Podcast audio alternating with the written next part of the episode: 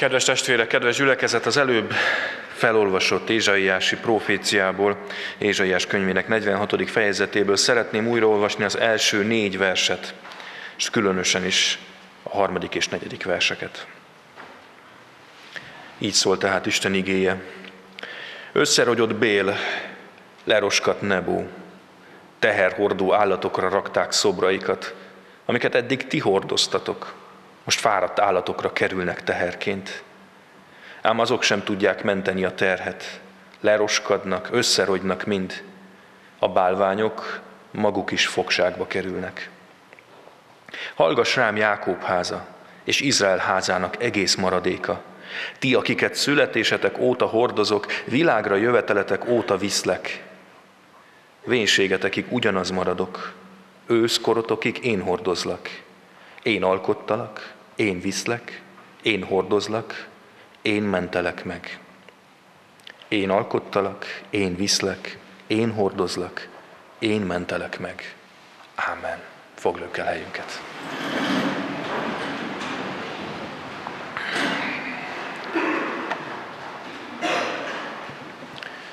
Kedves testvérek, kedves ünneplő gyülekezet, kérdőjellel nem tudom, hogy a mögöttünk hagyott lassan befejezésre kerülő évet, ahogy összegezzük, egyáltalán megpróbáljuk-e, vagy inkább menekülünk a gondolattól, hogyan tudnánk összefoglalni személyesen. Milyen mondat lehetne az, ami leginkább leírja mindazt, amit magunk mögött hagytunk. Talán Cézár híres, híres mondata az, ami eszünkbe jut. Jöttem, láttam, győztem, és ebben minden benne van vagy inkább Churchill híres jövendőlés, amelyben saját népének csak vért, könnyet és verítéket jósolt. Melyik a két szélsőség közül a mi évünk? Sok lehetőség van, és sokan sokfélét szoktak ilyenkor mondani, tenni maguknak, és kifelé is mutatni, hogy milyen is volt ez az év.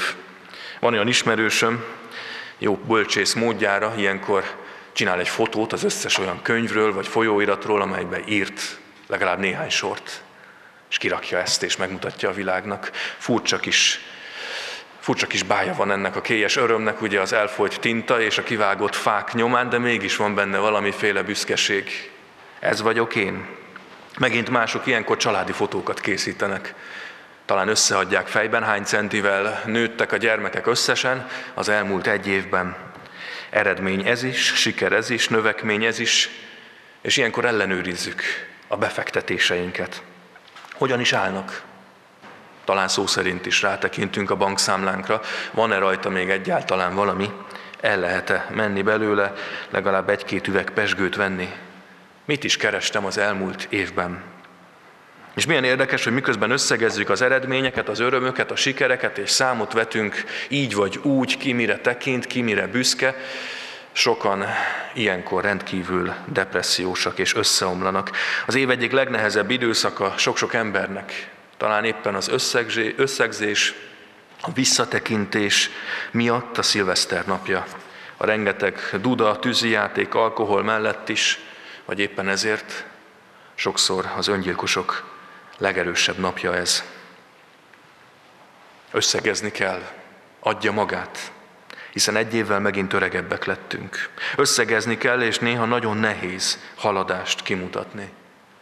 Fel kell tenni a kérdést magunknak, hogy haladtam-e a céljaimhoz képest.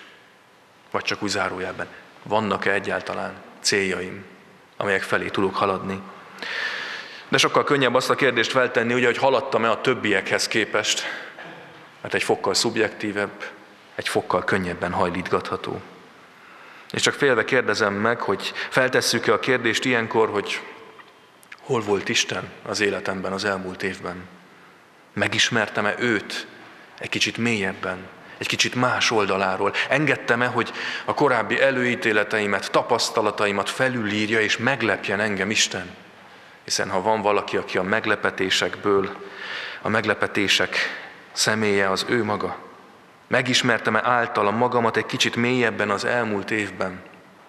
Vagy még mindig ugyanazokat a köröket rovom, és nem tudok előrébb jutni semmilyen értelemben? Tudom, zavarba ejtőek ezek a kérdések, engem is zavarba szoktak ejteni. De fel kell tenni őket, mert jó és fontos kérdések.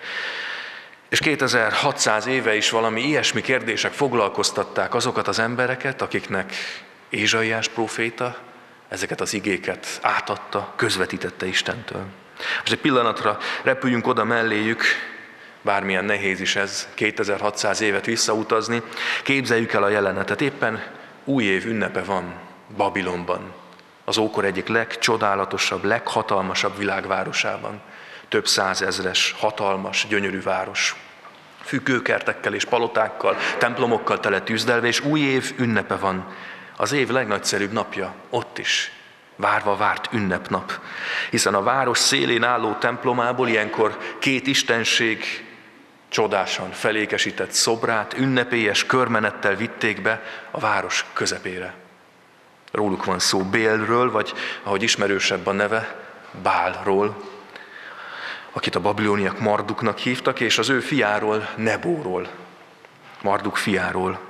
Milyen érdekes így új évkor a sorsokért felelős Istenről. Gyönyörű körmenet, melynek során a babiloni nép apraja nap, nagyja öröm újongások közepette, cipelte, hordozta Isteneik szobrait.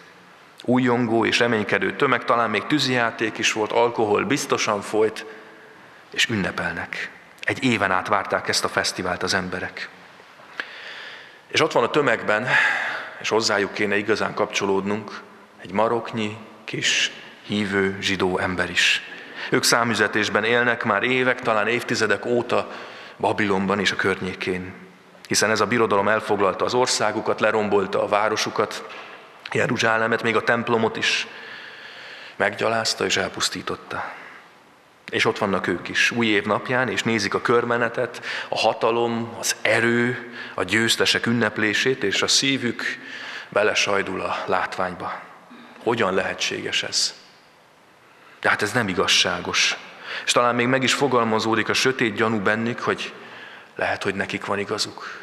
Nekik, akik hordozzák ezeket a bálványszobrokat, hiszen, hiszen látszólag elhagyta őket Isten.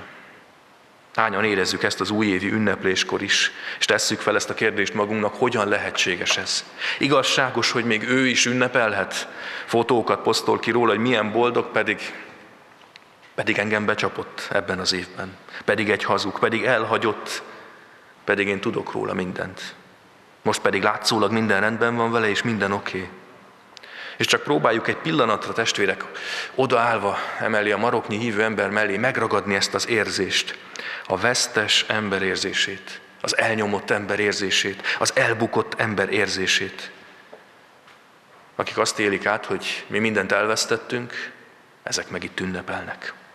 Ki tudja, talán még ki is rendelték őket zászlókat lobogtatni, mint sokáig kötelező volt ez május 1-én, vagy április 4-én hazánkban is. Borzasztó egy érzés lehet ez. Szívbe markoló és gyomorszorító, de engedjük közel ezt a borzasztó érzést, mert sokaknak ma is, ebben a városban is valami hasonló érzése van.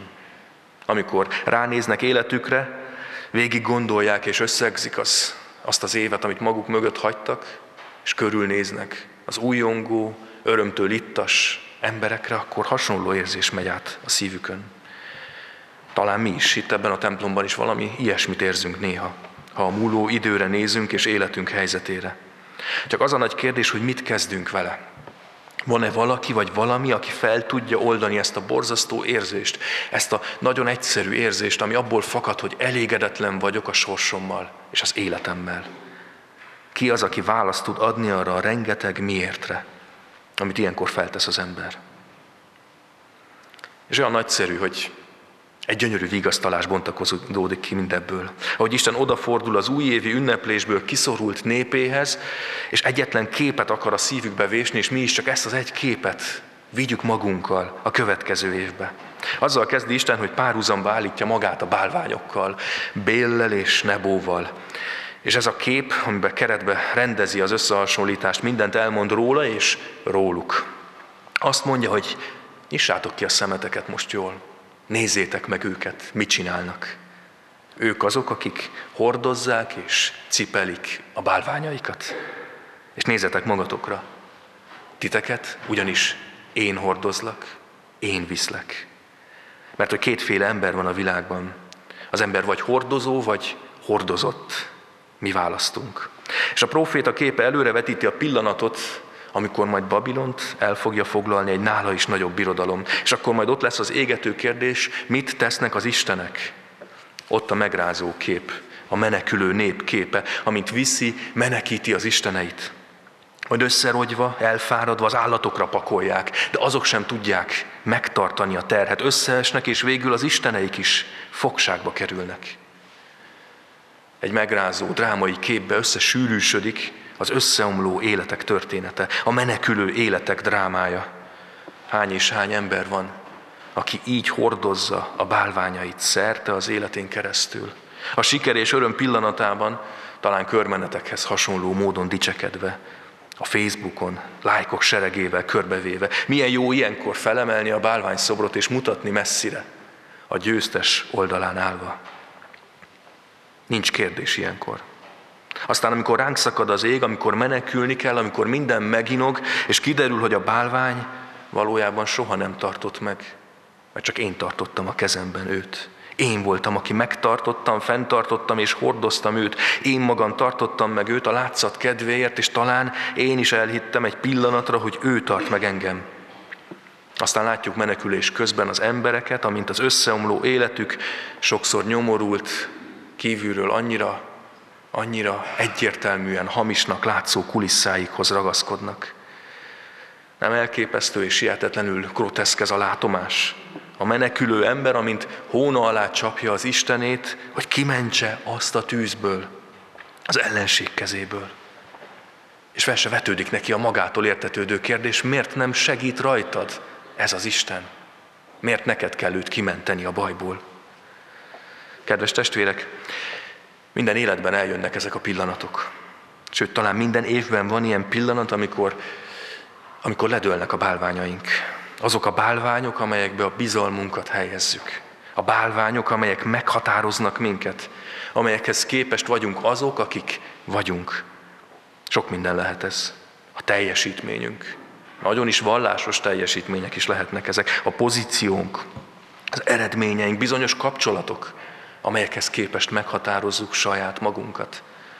Elismerések, visszajelzések kívülről, egy-egy embertől vagy a széles külvilágtól. Minden, ami az én vagyok az, kezdetű mondatok befejezése lehet, ami csak belefér ebbe. És ezek a mondatok nagyon jól hangzanak. A kérdés csak az, hogy mi van akkor, amikor menekülni kell, amikor megrendül az élet, amikor kibukik, hogy azért tudunk mi hibázni, nem is kicsit. Amikor kihúzzák akár a munkánkat alólunk, pedig az volt minden eddig, ami az életemben fontos volt. Hogy amikor elhagy és becsap az, akire építettük az életünket, vagy csak egyszerűen, ahogy hozzá ezt a természet rendje, felnő a gyermek. Vagy amikor már nem tudjuk befejezni a mondatot, én vagyok az, aki. És a korábban dicsőségesen körbehurcolt bálványaink a menekülés közben már teherré válnak ahogy mondja a próféta, amiket eddig ti hordoztatok, most a fáradt állatokra kerülnek teherként. Erről is szól az év vége, hogy egy picit mindenbe is belegondolunk. Végignézzük, hogy mik azok a terhek, amelyeket hamis istenekként hurcoltunk magunkkal az elmúlt év során is. De milyen jó, hogy a próféta folytatja Isten szavainak tolmácsolását, és nekem sem kell most itt ennél a kicsit gyomrosnak tűnő bevezetőnél abba hagynom. Mert hogy kétféle ember van, a hordozó és a hordozott. És milyen gyönyörű, hogy a hordozott emberről való beszéde a profétának Isten gyönyörű önvallomásával kezdődik el. Ezt mondja, én hordozlak titeket, én viszlek benneteket. Ti változtok, hiszen születésetektől, vénségetekig sok mindenen átmentek, de én ugyanaz maradok. És itt ez a gyönyörű aranymondásszerű mondat, én alkottalak, én viszlek, én hordozlak, én mentelek meg. Testvérek, ez a keresztény élet. Minden benne van ebben. Minden benne van, és olyan jó, hogy csak ez van benne. Én azt szeretném, hogyha a sírkövön majd ennyi szerepelne. Ennyi szerepelne. Ő alkotott, ő vitt, ő hordozott, ő mentett meg. Pont. És kész. Ez az élet. Ez a gyönyörű, tartalmas, mély, hitből fakadó élet. Csak ez. Ő alkotott, ő vitt és ő hordozott, és ő mentett meg. Talán zárójában oda tehetjük, még magamtól is. Ő mentett meg. Egész más ez a hozzáállás az élethez, önmagamhoz és Istenhez is. Mert látjuk itt ugye a két ember típusban, a hordozó és a hordozott emberben a cselekvő és a kegyelemben bízó ember közötti különbséget. Ott van a bálványimádó ember, aki kézben akarja tartani az Istenét, konkrétan és szó szerint is. És pont ezért kényelmes ez az élet, mert én irányítok. Azt, hogy a körmenet merre megy, azt én döntöm el. Az Istent én viszem oda, ahová akarom. És ahová leteszem, ő ott van. És ott legitimálja a döntéseimet és az életemet. Én rendezem be az életemet, én szabom meg a céljait és a kereteit. És ezzel szemben ott van a kegyelemben hívő ember, a hordozott ember, aki azt mondja, hogy itt én senki és semmi vagyok.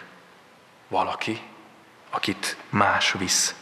Teljesen mindegy, hogy egyenes derékkal és büszkén állok az Isten tenyerén, vagy éppen összetörve, magamba roskadva sírok ott. A lényeg, hogy ő hordoz, ő visz, ő ment meg. Csak ez számít. Ez a csodás ráhagyatkozás. Ez a mélységes, bár tudom, hogy sokak számára nagyon félelmetes, de gyönyörű szabadság. Talán tudnak róla a testvérek, hogy a második világháborúban voltak olyan akciók, olyan levegőben végrehajtott támadások, amelyek során a pilóták tudták jól, hogy túl messzire van a cél, és csak egy irányba van elég benzin a tankban, és mégis belevágtak. Túl volt a cél a repülőjük hatósugarán, csak oda felé tudtak menni, kiszórni a bombákat, végrehajtani az akciót, de visszafelé már nem tudtak visszajönni. Sokszor ilyen a mi életünk is. A magunk szabta célok túlfeszítenek bennünket, nagyobbá válnak az életünknél is. Hordozzuk, dédelgetjük őket, elindulunk az irányába, de talán még csak be sem valljuk magunknak. Nem tudjuk elérni, de legalábbis bele fogunk pusztulni.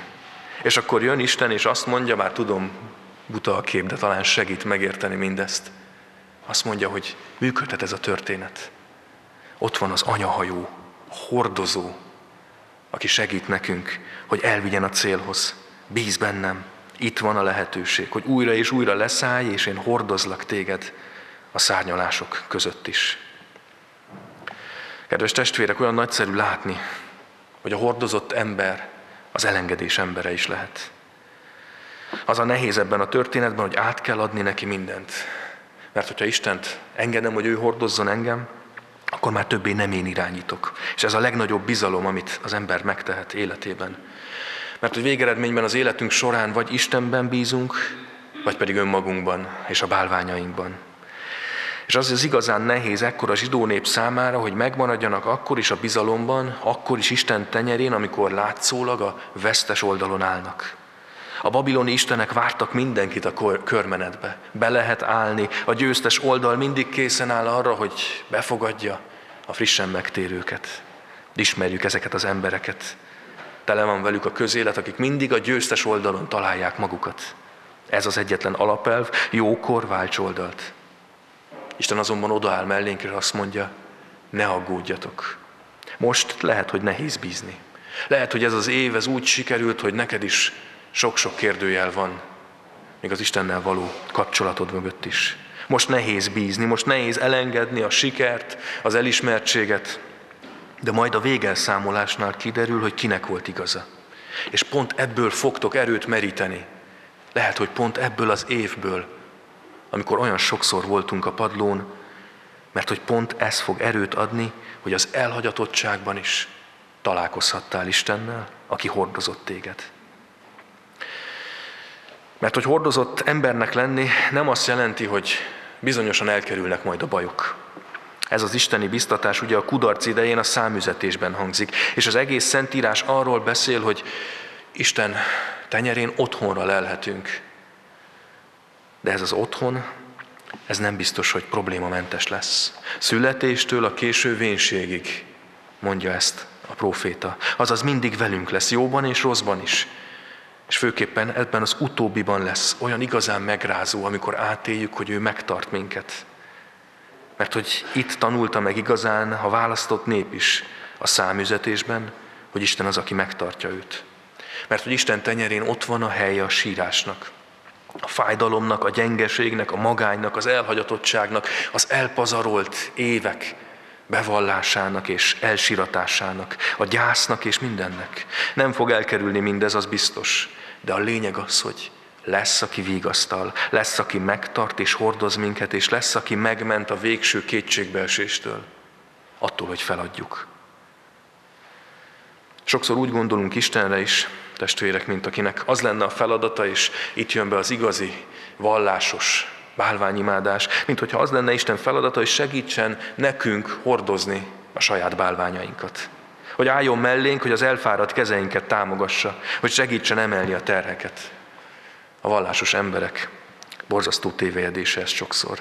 Hiszen kegyesen behívják Istent az életükbe, hogy segítsen tartani a bálványokat. Pedig ő nem ezt akarja. Ő ennél sokkal izgalmasabbat, nagyszerűbbet, de bizonyos értelemben nehezebbet is szán nekünk. Talán éppen, éppen az az új évre a terve, hogy segítsen elengedni és letenni nekünk valamit.